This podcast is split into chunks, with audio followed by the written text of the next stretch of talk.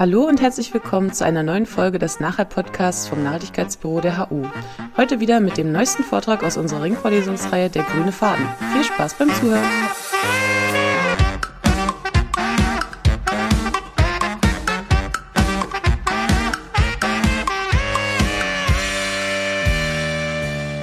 Good morning, everyone. Welcome. Um, I would like to begin by acknowledging any Indigenous people tuning in to this presentation, uh, including those who may be listening to the recording at a later date. Thank you for being here. You are seen and valued. I would also like to acknowledge the first people of the land I currently reside on.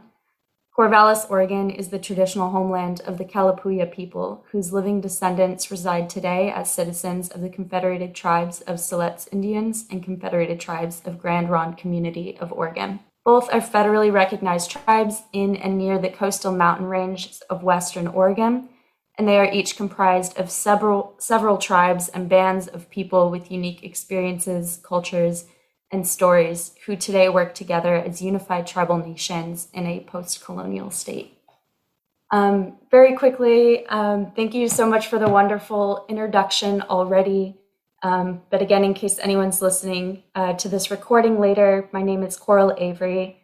I use they, them, or they, she pronouns. I'm a Shawnee tribal citizen of Shawnee and mixed European descent and grew up in Kumeyaay lands of Southern California uh, around San Diego area and currently reside on Kalapuya lands of Oregon in Corvallis, Oregon. I'm a first generation college student, meaning I'm the first in my family to, to go to college and to get a college degree. Um, I was also a transfer student, so I started in community college before going to university and graduated in the class of 2020. I, uh, as was mentioned, also studied at the University of Tübingen in 2018 for the summer semester um, and currently work for the Bureau of Indian Affairs in the Tribal Climate Resilience Program and with the Northwest Climate Adaptation Science Center. So, to give a better idea of the geographic area that I'm going to be discussing today, I wanted to include this map. Um, I've included the link at the bottom of the slide. It's just native land.ca. And this is a really great interactive map to look at uh, the territories of different indigenous groups, uh, the language spread of different indigenous groups, as well as treaties um, within the Americas. And it's not a complete map, um, but it's growing in that direction. And I highly encourage everybody to use it. Uh, with this map, I wanted to show that Indigenous people exist across the globe, um, but I will be focusing on the Americas, particularly within the United States. Um, and you'll see these little arrows on the left side of the map, including Alaska, Hawaii, Guam, and other US territories. And then some background information before I really dive into this. Um, I know I'm giving this presentation in English, um, but this is also a topic that I'm sure many haven't heard much about. So some of the words, concepts, or locations that I'm discussing may be a little bit difficult to understand due to language or cultural barriers. Please write down your questions, save them for the end, and ask me all of them. I'm super excited to hear what everybody thinks and um, help expand on the topics that we'll be discussing. I'll also mention that the phrase Native American or Indian will only be used when referring to US law or policy. Otherwise, I'll use the terms Indigenous, Native, tribes, or the name of a specific tribal nation or indigenous community, such as uh, Cherokee Nation or Shawnee tribe. I will also be speaking from my perspectives within my own identities and life experiences, not on behalf of any group um, indigenous people of North America are not a conglomerate. We hold many different Native identities, including our language, culture, religion, politics, um, identity within tribal nations, geography, history, and, and many more factors. And my experiences differ vastly even from those within my own tribe. There will be a lot of information shared today. So again, please ask questions, save them for later. I will be sharing resources at the end as well for some further learning and can add onto it before these slides are given out. And yes, these slides will be provided for everyone. Um, and lastly, I'd like to warn you that some of the topics may be difficult to hear. Um, I will be discussing some of the physical and cultural genocide that Indigenous people have faced um, within the US. And with that, um, I will now begin by discussing some of the colonized history of the country. So there's a very long history of Indigenous people in the Americas before European colonization. Indigenous people have been here since time immemorial, meaning before memory or since the very beginning. Um, I only start here because it provides relevant context for present day Indigenous agricultural practices and climate justice efforts. So that, that's why I'm starting with the colonized history of these lands. And this history of colonization is suppressed, falsified, and romanticized within the United States as well as globally, which leads to many issues for Indigenous peoples today, but also for other groups of people.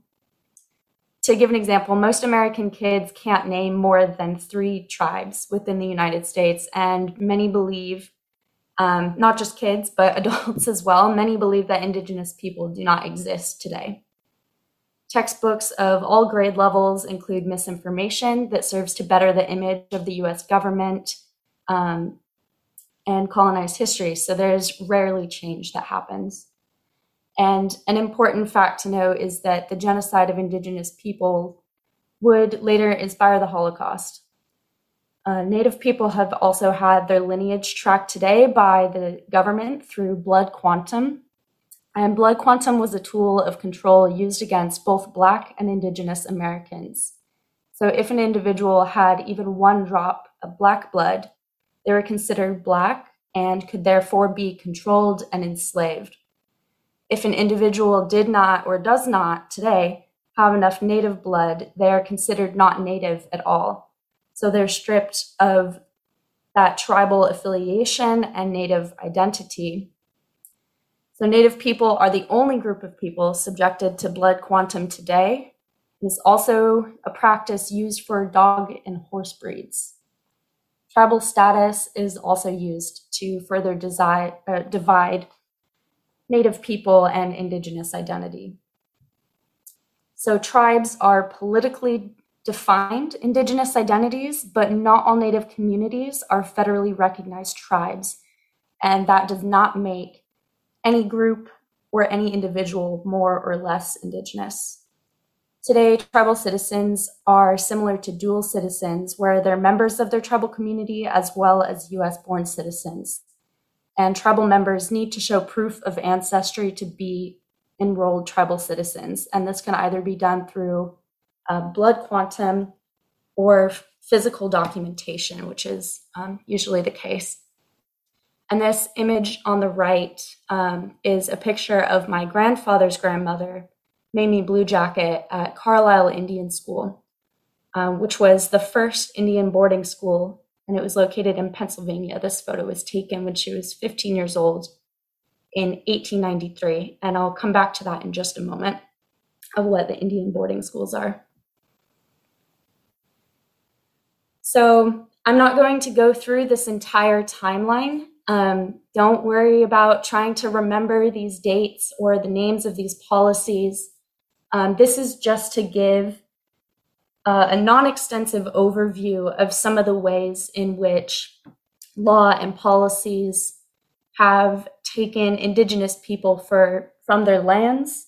Um, and then on the next slide, law and policies that had goals of cultural genocide, and then some of the more positive actions um, of providing some some basic human rights for indigenous people in these lands. So with the goals of dispossession, these were treaties, laws, policies, acts um, that wanted to remove indigenous people from their lands. uh, some of the more notable ones include the Trail of Tears. This was the five, uh, and I quote, civilized tribes, which included the Cherokee, Chickasaw, Choctaw, and Creek, Muskogee, uh, and Seminole nations. These, this was a forced relocation um, of these tribes to lands in Oklahoma.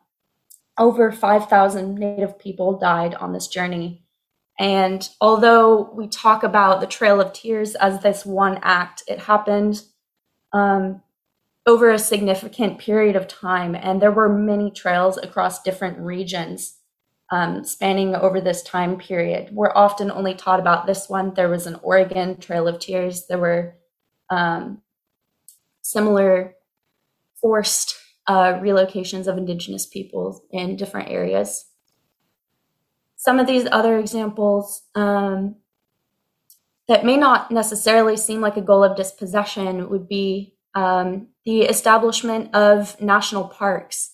That's often seen as something that's very positive in the history of the United States. However, these parks, uh, first and foremost, needed to remove Indigenous people in order to make these uh, recreational havens primarily for white people within the United States. So indigenous people, even after being relocated from these lands, could not access these lands and the resources um, and practice land stewardship in these areas. So I'll move on to some of the policies with goals of cultural genocide. Um, these include the Indian boarding schools, for example. Um, and to quote uh, former President uh, the Indian boarding schools were created to kill the Indian and save the man. And this included kidnapping of Indigenous children, forced education, and torture. They wanted to literally beat the culture out uh, of these kids. And bodies of these children are continually found today in unmarked mass graves at boarding schools across the United States as well as in Canada. Um, and they lasted a very long time. The last boarding schools uh, closed in 1978. So um, almost all Native families today have had family members who have gone through the boarding school process. Um, so if there's anyone listening today um, who has been affected by that, you're seen. Thank you for for listening. I'm sorry that these are hard topics to hear about looking towards the more positive actions um, within the nation's history, we have the Indian Citizenship Act in 1924 is when Native people uh, were first recognized as citizens of the United States. Um, the Freedom of Religion Act also helped to end the U.S. boarding schools um, and allowed Native people to heal from the boarding school era and begin to actively more more openly comfortably and actively practice a religion and culture again in 1987 we saw uh, the start of the mainstream environment or excuse me the environmental justice movement uh, the mainstream environmental movement as uh, was mentioned on the previous slide began in 1960 and the problem with the mainstream US environmental movement is that it focused very much on um, preservation of lands for recreation, which again was not beneficial whatsoever to Indigenous people who are not allowed um, to be caretakers for the land.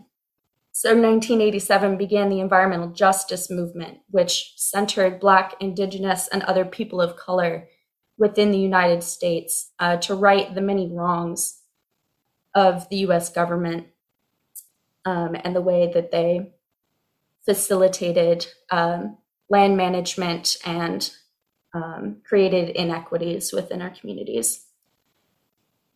And in 1991 was the first National People of Color Leadership Summit. This summit was significant because it recognized and brought to the forefront Black, Brown, and Indigenous peoples' leadership in protecting our environment and natural places.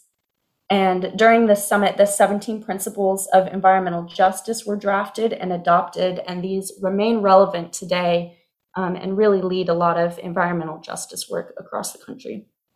So, very briefly, um, the tribe's legal status with the federal government. Um, tribes are sovereign nations. Uh, so, tribal sovereignty is the ability to self govern. Uh, they're like nations of their own. But the US also has federal trust responsibility, and this is the responsibility of the US government to protect tribal treaty rights, land, assets, and resources as well as to carry out federal law when necessary.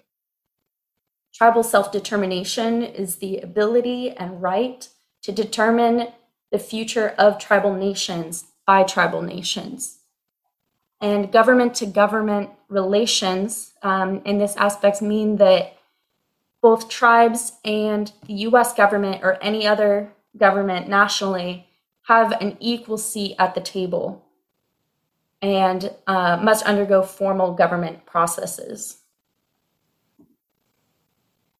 So, to look at where Native people are today within the US, these orange areas on the map represent uh, tribal reservation lands. And the darker green an area, the higher the native population is. So 70% of natives today live off of reservation lands, um, many live in other urban uh, as well as other rural communities. Native populations uh, seem to be the most dense around reservation lands, but are definitely not limited to these areas. And Native people make up about 2% of the US population today. California, Arizona, Texas, and Oklahoma, uh, which I can, I'm not sure if you can see my cursor, but this is California. This one's Arizona. Um, the big one, Texas, and then Oklahoma right above it, um, have the highest native populations. California has the highest native population of any state, and Oklahoma has the highest percentage of native residents compared to um, other residents. And this is all sourced from the US Census Bureau um, and I can include a link to, to this map. It's also interactive um, if you're interested in learning more about um, populations in different regions. So today, colonialism continues in every aspect of life for Americans as well as other colonized nations through ongoing injustices as well as the legacy of previous genocidal actions. It's seen in the physical landscape of the country and throughout our society, from sports mascots to appropriative Halloween costumes, and the pervasive lack of education around Native people and Indigenous communities uh, today and in history. Although these issues won't disappear anytime soon, waves are being made for positive change. And today there's a focus on cultural revitalization tribal sovereignty, and decolonization, all of which challenge the colonial norms and share Indigenous worldviews and values. Indigenous communities collaborate with federal, state, and local government agencies, as well as other nonprofits and other groups, on agricultural, climate adaptation, and infrastructure projects to strengthen uh, tribal and Indigenous communities. So there's a slow but vital effort towards healing and reconciliation to move towards a more just future. Um, so, speaking of those different ways of knowing, um, I'll now discuss Indigenous knowledge. So, Indigenous knowledge um, includes Indigenous worldviews, which often center the interconnected or holistic being of all things. It's about understanding of relationships between all beings and is passed through stories of our elders and practiced through religion, spirituality. It's intergenerational um, through ceremonies, traditional practices, cultural norms, um, storytelling, including songs and sharing memories, oral histories, uh, preserved life before colonization, and provide knowledge to face the future. Um, and some of those examples uh, were shown with the Inuit community of West Canada. Traditional ecological knowledge uh, is the base of all traditional indigenous environmental understandings. It's also knowledge that goes back many generations, all the way to the first ancestors of the land. It's about the past, present, and future relationships with our more than human relatives, sometimes called our non human relatives. And that's the land, the water, uh, animals, and plants. And traditional ecological knowledge is typically taught on the land. It's about learning by doing, passed through oral tradition, and through cultural practices. So, this is an image I'm hoping can help convey that Indigenous worldview. Um, again, every tribe and Indigenous community within the US and beyond um, have different worldviews and values. So, what I'm discussing today are just some similarities that are seen between communities. This graphic is from the Status of Tribes and Climate Change report, which was just released earlier this year. Um, I was a co author for this report and also created this graphic. Um, so, again, I'm really hoping that this conveys um, the point because that was the goal of it. Um, but the graphic shows the external influences on communities. These can be positive or negative. And the ones that I've included here are guidance from our ancestors, hope for future generations, impacts from climate change, and impacts from colonization. And within the center of the image, you can see the many chapters of the STACC report, but these are also things that help create a community. Um, these include health and well being, cultural resources, air, water, ecosystems, and biodiversity.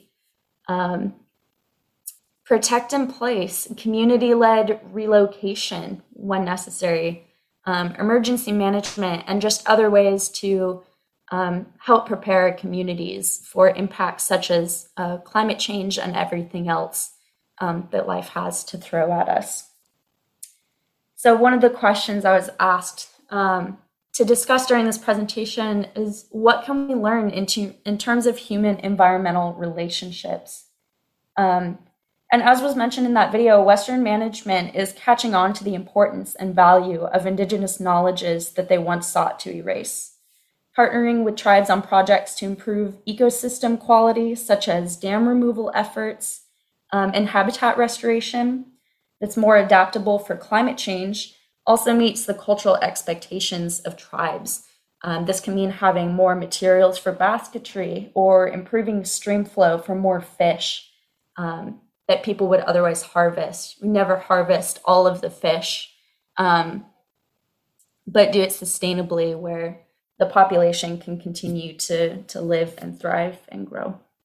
So now I'll move on to um, agricultural practices, Indigenous agricultural practices, with the understanding uh, of that Indigenous worldview.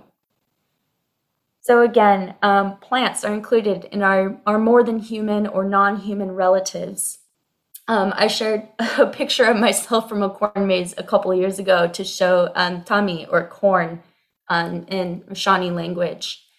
Um, and an example from my tribe many Shawnee ceremonies are tied to the agricultural cycle. We have a spring bread dance at planting time, we have a green corn dance when the crops ripen, and an autumn bread dance to celebrate the fall harvest. Many Native people uh, are removed from traditional homelands and rights to accessing lands have been taken away, as formerly mentioned. Um, so it can be very difficult to continue and reestablish agricultural practices in the ways that communities would like to see them. So oftentimes it can still look a lot like that Western type of agriculture, a European type of agriculture um, such as the uh, corn rows here, where it's a monocrop. Um, and there's one soil type and one type of, of management for that kind of land. But that holistic worldview and resilience allows us to adapt um, and to continue to challenge those expectations and uh, return a lot of our indigenous ways of knowing and practices for, for agriculture. So, within agriculture, some of the threats today uh, include pesticides and chemical treatments, big ag uh, or large industrial agriculture, monocrops, um, and capitalism. All of these things impact social, economic, um, and environmental factors very, very greatly and very deeply um, within our systems. Indigenous solutions are beneficial because they're organic, they improve the carbon cycle, they restore soil, they focus on biodiversity that need to um, be protectors of our seeds and keep them uh, within our food systems. It also meets cultural needs and, of course, is, is interconnected in their view of how to approach systems. And another important point uh, is that agriculture is not only about crops. For Indigenous people, it's really about land stewardship. This includes tending for forests, rivers, grasslands, and other ecosystems and ecosystem functions. So, some of the differences um, between conventional agriculture and indigenous agricultural practices, again, are that they're holistic approach. This means being the stewards of the land and managing many different landscapes. It's about generations of lived knowledge, traditional ecological knowledge, and the cultural significance of being stewards for the land, of tending to the land. It's about the relationship with land, water, plants, and wildlife, the relationships with our more than human relatives. Indigenous people across the globe protect 80% of the world's biodiversity, and this is because of these factors, because of the holistic approach, because of the generations of uh, generations of lived knowledge um, and that cultural relationship uh, with the landscape. Uh, another question I was asked uh, to discuss is the ways in which Indigenous agriculture line up with the Sustainable Development Goals, the UN Sustainable Development Goals.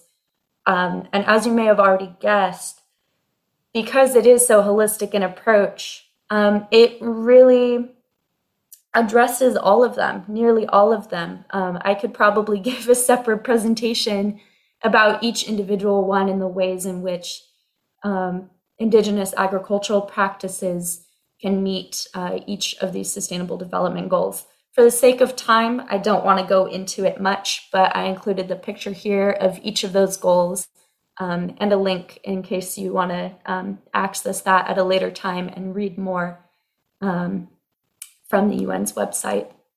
So now I'm moving on to Indigenous climate leadership. So, an important note is that climate impacts are threat multipliers. And that means that the problems that are already here are getting worse because of climate change. And one of the main forces facing climate change the environmental justice and climate justice movements. Again, these are led by Black, Brown, Indigenous people and aim to dismantle the flawed environmental policies that have long harmed and marginalized communities. And again, it's not just Indigenous people that are leading these efforts, but Indigenous people were the first because we were the first people of this land. And the fight against climate change really began when colonization began. Is about protecting the land, even though we didn't really know uh, the issues of climate change yet, and they hadn't really become an issue yet, is all about environmental justice and later climate justice. Tribes are among the greatest risk, um, most impacted communities for climate impacts, and again, have been fighting it since colonization began. Some of the globally recognized climate efforts in the United States include Standing Rock, uh, or the fight against the Dakota Access Pipeline.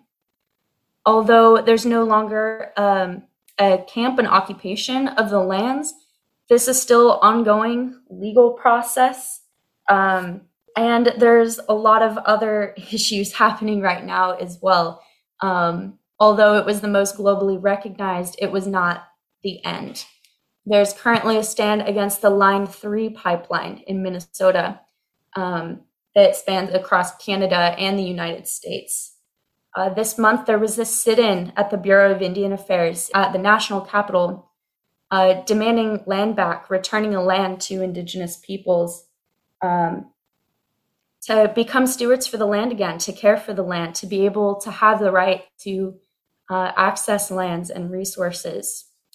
Um, there's fights along the southern border of our nation because these border walls have divided communities and are having other environmental impacts on the area as well, um, as well as the human rights issues involved um, with the southern border wall.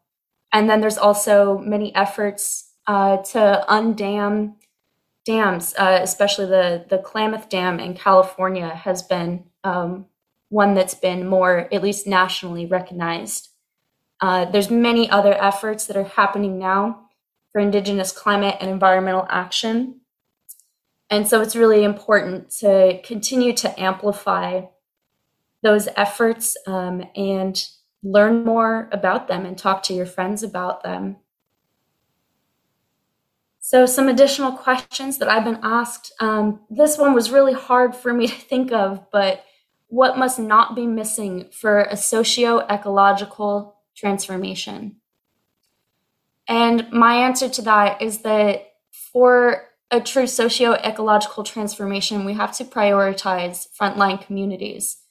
They're already doing the work. Indigenous people and other frontline communities are doing the work we have to continue to amplify those efforts to provide resources for them to fully realize their vision and meet their goals. We also have to restructure the approach um, nationally and globally to environmental issues. Um, we have a lot of environmental climate focused summits, but whose voices are actually being heard? Who's on the podium? And who are the decision makers here? Are they actually listening to diverse voices? Are they listening to frontline communities? Or are they a lot of the same people who have honestly a lot of talk and not a lot of action? We have to really focus on systemic change. Um, and we have to do so in a way that includes all voices another question was what gives me hope and motivation for my work um, and commitment? So in my work um, like i mentioned i graduated college just last year um, with my double bachelor's. While i was a student i was working my entire uh, undergrad as well but i still consider myself very new um, in that professional sphere.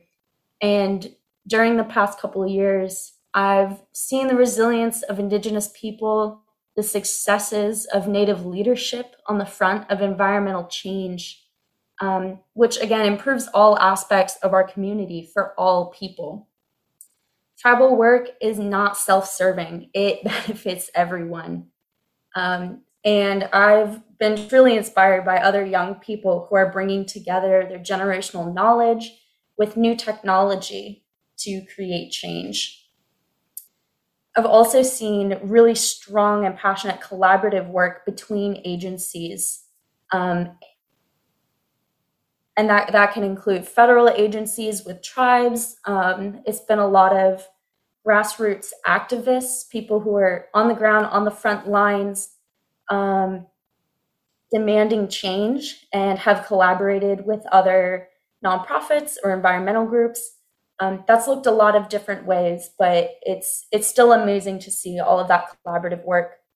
And I've also seen a lot of interest in these topics globally. Um, just me being here and being able to present today um, to to all of you in Germany is amazing. I'm so glad that there's interest for this um, and desire to to get involved, to help, and to to learn more about these topics.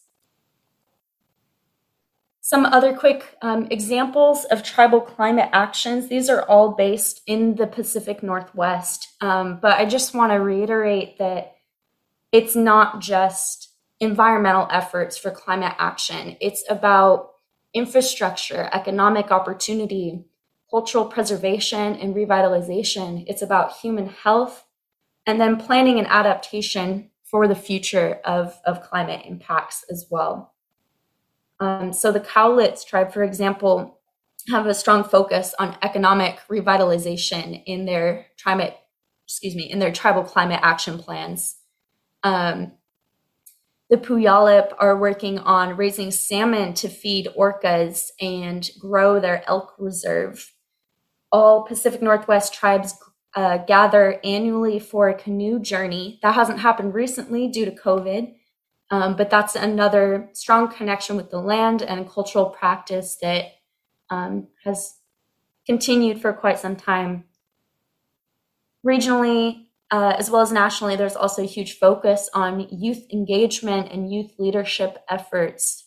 Um, there's culturally appropriate education. There's uh, tribal colleges and universities within the United States, um, as well as culturally appropriate job programs um, and other uh, resources such as healthcare and um, other things too that again focus on human health planning. And um, if we go back to that that graphic earlier from the STACC report really meets all of the needs and all the things that that make up a community. So now i want to briefly discuss some ways that you can continue to amplify indigenous action um, and then some ways that you can continue to, to learn about all of the amazing work that's being done by tribes and being done collaboratively uh, with Indigenous communities. So, first, we have that map that we started out with, native land.ca. You can learn about Native nations in the US and beyond, um, learn about the language, territories, treaties of Indigenous people. And again, that's a growing resource. You can also educate yourselves on the successes as well as hardships of Indigenous communities. Um, there's usually too much focus on all of the hardship, on the ways where Indigenous people have had to survive and overcome and remain resilient. But there's so much Indigenous joy and success that has happened as well. So, really focusing on those successes and all the amazing things um, that have happened, are happening, and will happen is very important. Uh, include Indigenous science in policy making. I know not a lot of you might be involved in policy, but including Indigenous science in the papers that you're writing too, in the kind of research that you want to do, um, it's also a very important factor. Um, and there's there's a lot of resources out there, and I'll get to those um, in a moment. Support Native owned or Indigenous owned brands. Um, a lot of native artists and creators will ship internationally. So um, this holiday season can consider buying some um, native created uh, products and artwork. Another really important one, this I should have maybe put first, but call out appropriation, prejudice, and injustices. Um, this is so, so important in order to make change, we have to stop the wrongs first. Um, cultural appropriation, if you don't know, is the taking from another culture without permission and reducing history, art, um, spirituality, rituals, reducing all of that to mere fashion or toys. Um, and an example that, that I've seen in Germany are the Indianer camps or um, a performance of traditional uh, native powwows. They are cultural appropriation. Um, and there is a huge difference between cultural appropriation and cultural appreci- appreciation. Another way to amplify Indigenous actions uh, is to understand that these are issues that go well beyond what I can describe uh, within this time limit, within this presentation. Um, so it's up to you to further that knowledge following today's presentation and continue to educate yourself on the ways to further amplify Indigenous actions and support Indigenous people. I'd also like to mention that these aren't just concepts. These are real people. We're real people, and these things are happening. Um, that might might seem silly to say, um, but it really is not known by a lot of people. It really flies under the radar uh, Indigenous people need allies globally to further our efforts for human rights uh, and environmental wellness. and lastly, follow native influencers. Get on whatever social media platform you prefer. Um, and just search and find other indigenous creators or Native American creators. There's a lot of uh, people who share educational um, resources, a lot of people who share art. Um, don't just share, don't just follow native influencers for for culture that they want to share. We're very often um, yeah cultural our cultural practices are are appropriated are taken um, or are discussed or shared out of context or um, there's a lot of misinformation around it so following native influencers can can be a big part of um, finding that deeper understanding and then sharing that information appropriately from the source so lastly some resources I won't go over these in depth, but uh, again, these slides will be sent out. I am still working on these as well. There will be more resources, but I have some written resources um, and some video resources for you to access to learn more.